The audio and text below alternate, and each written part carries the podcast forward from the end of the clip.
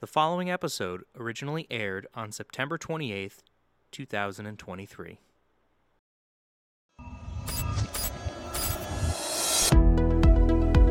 She's an internal medicine physician who's been called a paragon of modern medical detective storytelling and now is tackling one of her toughest challenges caring for long COVID patients. You have to understand that tests are questions. And if you've ever played 20 questions, you know, it's possible that your first 20, the answer to your first 20 questions will be no. And that's where we are with long COVID. The first 20 questions we ask for many people, the answer is no, uh, it's not that. But tests are, there's no, there's no test that says, wow, are you okay?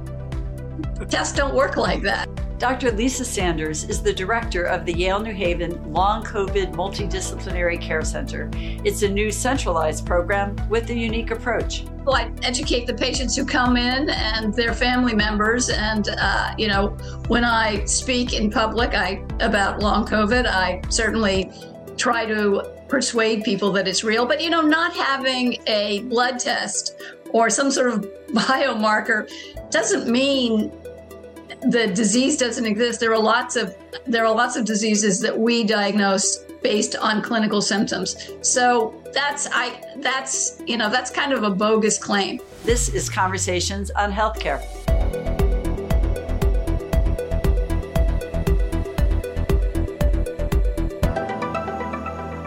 Well, Dr. Sanders, welcome to Conversations on Healthcare. Thank you so much for having me. You know, it takes years to develop effective treatments for complex conditions, as we saw with AIDS. Today, almost four years from the start of the COVID pandemic, we know the life saving aspects of the COVID vaccine and treatment have had a profound impact.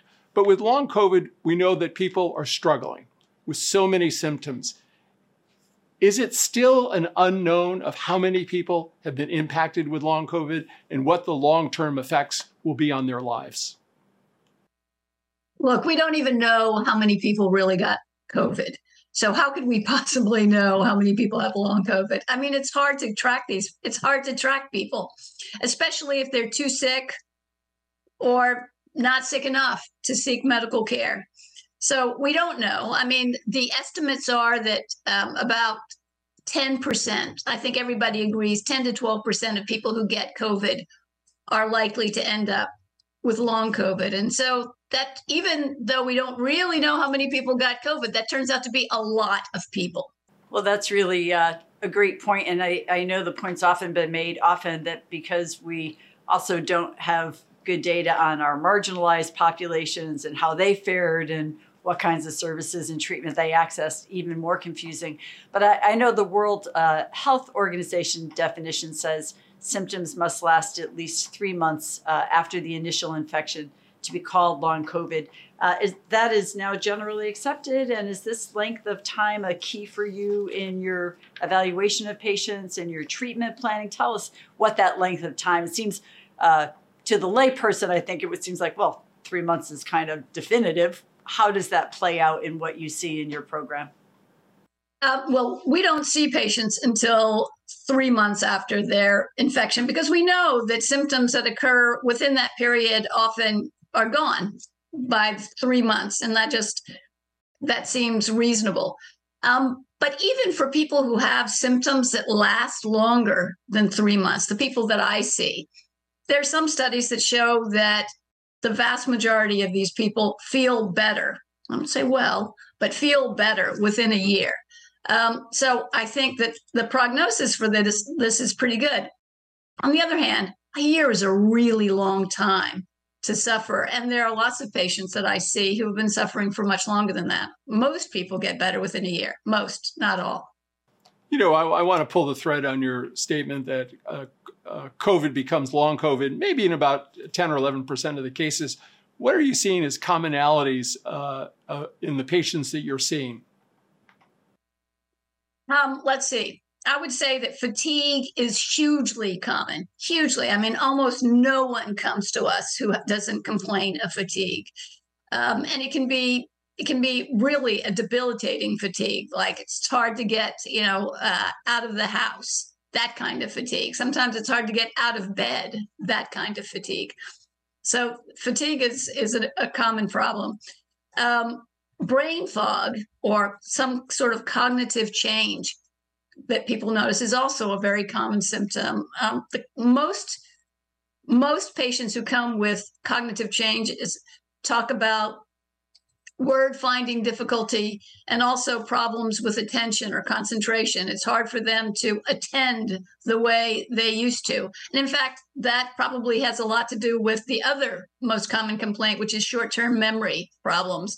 Um, if you don't, if you're not attending uh, to the situation, it's very hard to remember.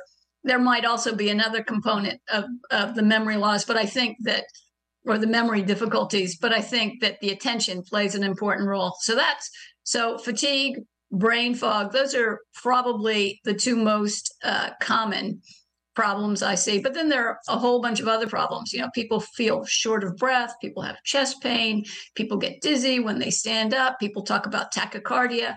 So we, we try to figure out what to do with each of these problems, try to sort of face them as they are.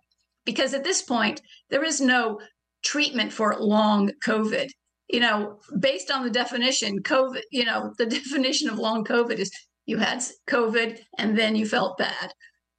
That's a pretty broad definition. Um, and when you see patients with long COVID, they have different manifestations. Like some people are suffering from something that COVID did to them at the time that they had it. You know, this people with shortness of breath um, often have some problems, you know, some problems caused by COVID to their lungs. Other people have disorders that are a little bit less easily attributed to instant damage from the COVID itself. Maybe it's their immune system is different, or maybe it's an autoimmune disease, or maybe it's just uh, uh, some other kind of problem. I mean, so there are like six, there six people say that there are six different kinds of long COVID. And when you have something like that, there's not going to be, I don't think, a single cure. Let me just follow f- follow up on that uh, around the sort of interdisciplinary nature of the team that is you need to have to address sort of this waterfront of issues that people are facing. What's your team look like well, we have uh, we have three specialists who are who see most of our patients when they first come in. Um, a respiratory therapist sees all the patients who uh, come in with some sort of respiratory or lung problem. Um, they get spirometry. Um, then a social worker sees them because for two reasons. First, because people often have issues with uh, sort of psych- psychological problems of not being believed and not being supported, um, which turns out to be very important when you have a, a chronic illness. Um, other times, people aren't able to work, and so they need sort of the more concrete skills of a social worker. So that's been incredibly valuable.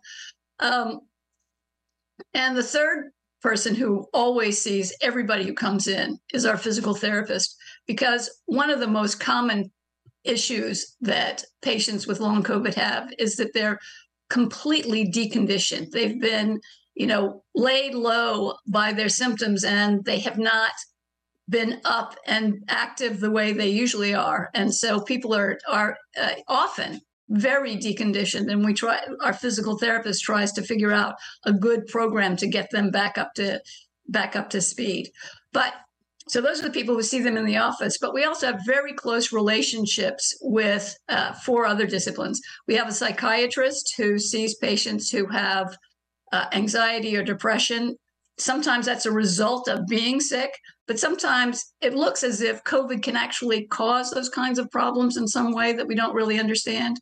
Um, so we have a psychiatrist who sees patients who might need uh, uh medical therapy for their for their new psychiatric problems.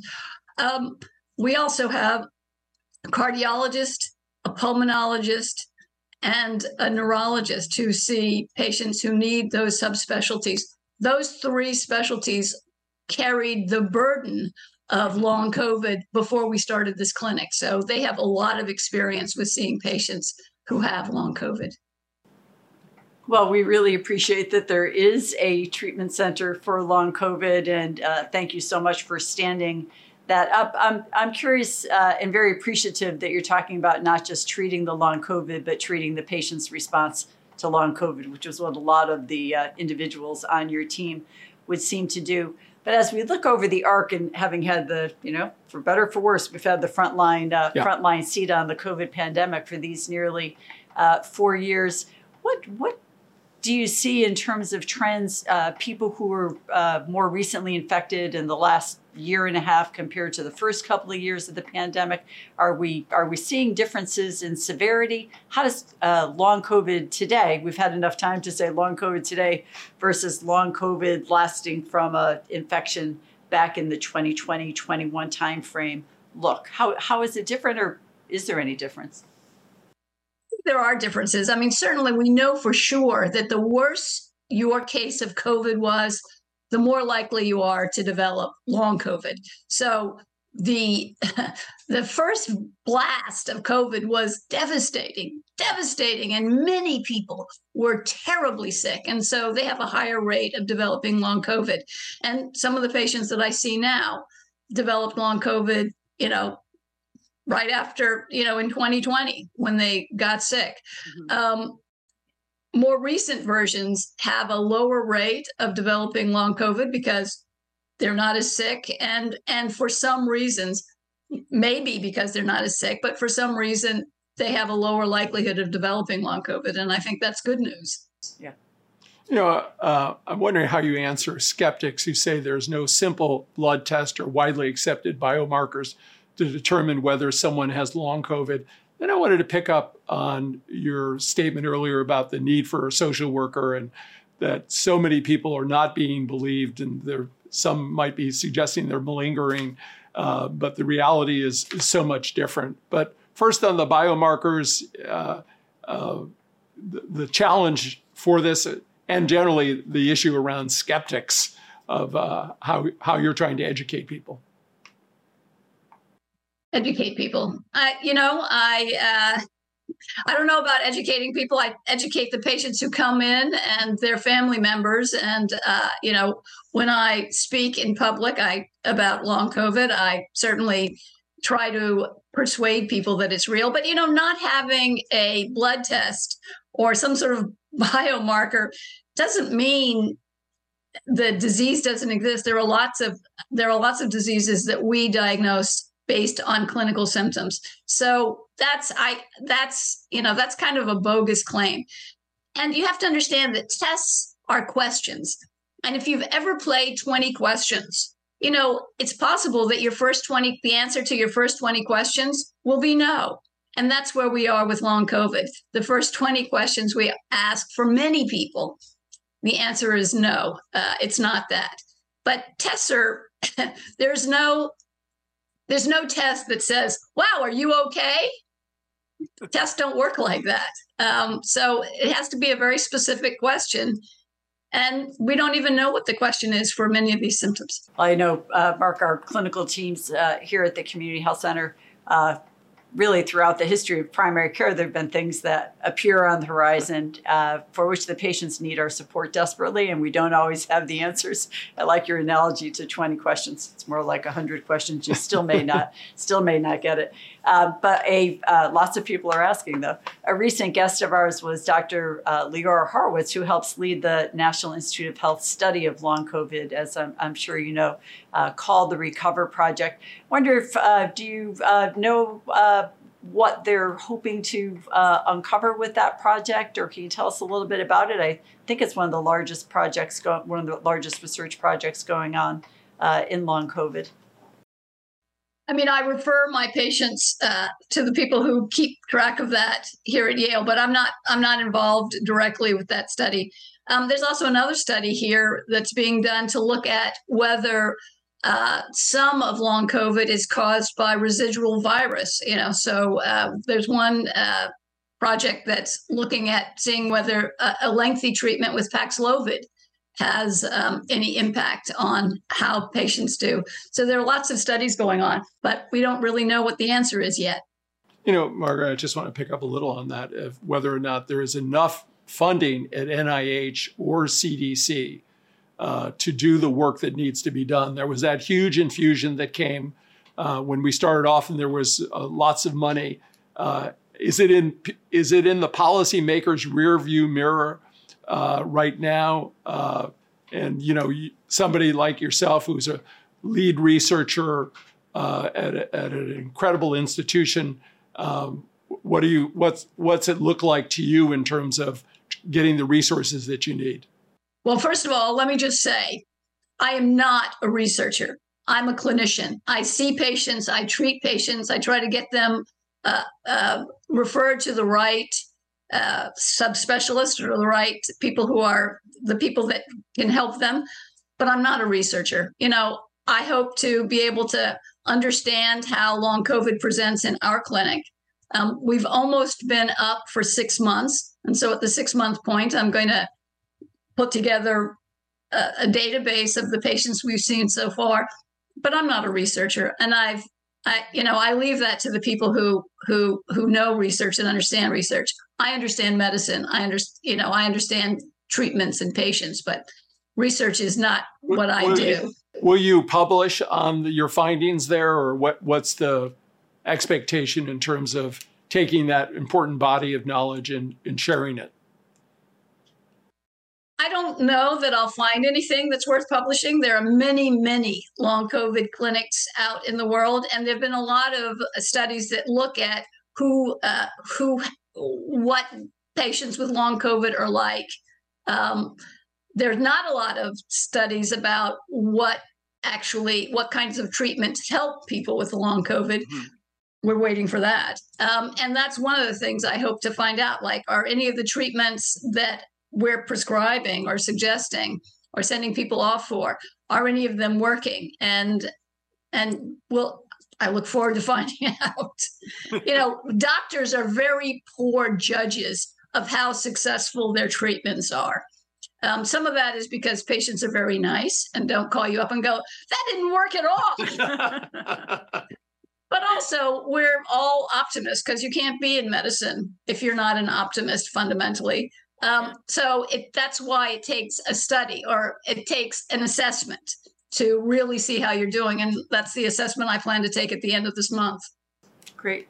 Well, we look forward to that. But also, uh, again, speaking from the perspective of primary care, uh, it is incredibly reassuring to have some place to send patients or some place to consult with when you feel like you just have no, nothing left to offer in terms of the investigation uh, or the treatment. And I'm I'm curious what you're seeing, and I would imagine it might be analogous in other states. There aren't a lot of long COVID clinics. I'm glad there are there are some. Uh, but how are you working with primary care? Do you provide teleconsultation or uh, trainings to primary care providers? And if I could slide one more question into that, when you do look at the patients who are getting referred, does it look like the populations in our communities? Is it a diverse population? Is it representative of the many communities who are affected? What do you think? Well, first, it is not representative of the communities that um, have been affected. Um, uh, I see, I see very few of the uh, people who are traditionally underrepresented in medicine. You know, I have, you know, we're just not seeing them. I wish we did. Um, and I'm I'm trying to figure out the best way to reach out to those communities. Um, I haven't gotten there yet. We're still, you know, I mean, we're only six months old, so that might seem like a long time to you, but to me, it seems like yesterday. Um, so we're still ramping up. I hope to start educating doctors more.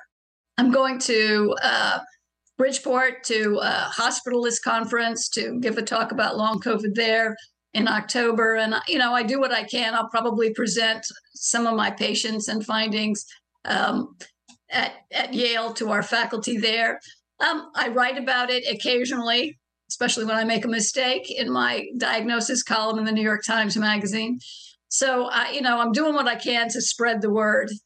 Um, but I, I have more work to do. We have more work to do to reaching out to other communities. Yeah, and speaking of spreading the word, we hear so from so many. Another recent guest of ours leads the Mayo Clinic COVID uh, activity rehabilitation program, and he's Dr. Van, and he told us they're seeing a decrease in long COVID cases and that patients do get better. And I think you've said that over time. Uh, I, I, I sense that does match with your own experience. Absolutely. Absolutely. You know, the best thing that could happen to everybody is that we close down because we don't have enough business. Uh, I don't see that happening right now, but perhaps soon. Well, that's well, not that soon, but someday soon. Yeah, though we're seeing this most recent spike uh, with a new variant out there, um, and and that always poses other problems. Uh, uh, Margaret, you remember in February of 2020 we had Dr. Fauci on, and um, he reminded us that uh, coronavirus mutates, and uh, that's sort of a given. And uh, I, I take it that while we hope there will be a solution here, it doesn't seem like there's a lack of mutations happening uh, globally, and this is a global problem. Uh, and so I'm sure we're going to be in for a long run. But in this most recent mutation, are you tracking at that level as well of uh, um, what variant people have presenting? No, we don't. You know, we don't because that's that's first of all people usually don't know what they had. We see them three months later. Um, I suppose we could do a study to look to see. I, am not even sure if you can find out which version of the virus they have because I'm not sure that that kind of technology exists in testing. I mean, maybe, maybe you can, maybe there's a difference in the antibodies. I don't know, um, but it's a good idea. I, um, now that you've suggested it, I'll think about it and ask around about it. One good idea a day and we can go home, I think. Absolutely. well, well, Dr. Sanders, we find ourselves uh, on a you know beautiful day in fall at the advent of flu season, and we were we were thinking that there might be a resurgence of COVID this fall. The calendar hasn't turned to fall. The resurgence is already here. We're seeing it. We're not seeing state level data yet in our state anyway. Uh, we'd look to see that very soon, but we can see in people walking in the door, our own staff, colleagues, that COVID is definitely on the rise after a period of being lower. Um, as you uh, look at this fall uh, coming, what's the messaging that your institution is doing around getting the COVID vaccine out there? I know this is not specific to your, your domain of the long COVID clinic, but it is your future patients that we're trying to prevent. Um, what's being done to address uh, outreach, advertising, the underserved populations, and uh, also the cost uh, issues that may go along with it this year. Any comment on that for our listeners? I don't know what I don't know what Yale is doing. I know that certainly we promote vaccines for everybody, especially people who have long COVID. I mean, the worst thing that can happen to somebody with long COVID is that they should get COVID again. I mean, uh, it doesn't necessarily point. make them worse, but it certainly is not going to make them better. Um, so, uh, you know, a lot of times people are worried because there's all this talk about uh, symptoms after vaccines. I mean, certainly that can happen, symptoms after vaccines. But you know what? Symptoms after actual COVID are so much more likely, so much worse, or maybe not worse, but such so much more likely. I've seen a, a handful of patients who had who developed long a version of long COVID after they had just the vaccine, but they're just a fraction, a tiny fraction of the people who have long COVID and many more people got the vaccine than got COVID. So you can tell that it's a it's a pre, it's pretty rare to get any sort of long term reaction after the vaccine. So I encourage everybody to get the vaccine. Certainly everybody on, on my staff, and I, I suspect most people who see patients at Yale will get this new vaccine. Great. Well, that's great. I think that's such an important message. Um, and you know, we are, I think we've talked about it before. Uh, it's sort of not in the medical realm about uh, we are a very divided society uh, on, on this issue. And, uh, you know, we've had uh, a number of people, uh, Dr. Fauci and many others who've been on, who've been attacked for, for their positions. And um, I guess, is there a magic answer? You, you've been trying to speak as a physician to people and just tell people what you see. Uh, but h- how do we bring people together? Uh, you know, medicine had always been a place we're a little like foreign policy. We were always united on things outside the, the, the country, but it seems on medicine, uh, on this particular issue, uh, the country's been divided. What are your thoughts about how we might find the seam of opportunity so that we can work together? Uh, be we can disagree but not be disagreeable. Gosh, I don't know. Isn't that what everybody's mother taught them when they were in kindergarten? Uh, you know, I mean, uh, it's true that science has been taking it on the chin for the last few years from you know people who have decided that science is not the way to go. I don't understand that position, but I understand it's out there. Um, I have run across very few people who are against vaccines once they have long COVID. Um, so I'm not sure what to do about it. I and the number of people who get vaccines goes down, and I don't know that that's because people are anti-medicine. Um, I think that people are just feel ready to move on past COVID. I only wish that COVID felt the same way about us. Right. That, that is a memorable quote. We, we might have to we might have to use that.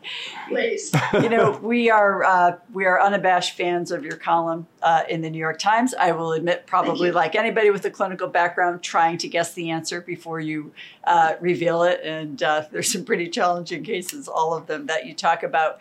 Um, but I wonder um, if you could uh, just tell us a little bit about yourself and how you how you came to this area of being so interested in the mysterious disease that nobody else can figure out the answer to. Uh, what what brought you to this, and just a little bit about your your career trajectory. Oh, you know, as soon as I heard about this long COVID clinic that they were starting, they, they were starting it at Yale New Haven Hospital, I was completely interested in it because it's it's a chance to be part of something that's new, to be part of what's the discovery process. You know, I'm not a researcher, but uh, but I am a clinician, and I think that being able to help people at a clinical level is is so important. Um, and so that appealed to me right away. And you know, I've always been interested in areas of uncertainty in medicine. Mm-hmm. Um, when I first was in medical school, I came to medical school as a second career. You know, I was in my late 30s, and I didn't, I had covered medicine when I was in my last career, when I was a television producer, but I, I and I thought I knew medicine, but I didn't understand diagnosis. And when I first saw that diagnosis was not um, something like the multiplication tables where you just memorize everything and then you know the answer immediately. Um, when I saw that there was at times uh, a need to figure things out. I was very excited about diagnosis, and it's really been a, a, passion of mine since medical school. Thank you so much for all your years of practice, many more to come. And thank you for joining us. And thanks to our audience. Uh, be sure to go online to chcradio.com to sign up for updates. Uh, you can also share your thoughts and your comments about this program. But we want to thank you so much for joining us today on Conversations on Healthcare and sharing your experience of these past six months in particular, as well as your comments on your career. Thank you so much. Thank you so much. Thank you. Thanks for having me. This copyrighted program is produced by Conversations on Healthcare and cannot be reproduced or retransmitted in whole or in part without the express written consent from Community Health Center, Inc. The views expressed by guests are their own, and they do not necessarily reflect the opinion of Conversations on Healthcare or its affiliated entities.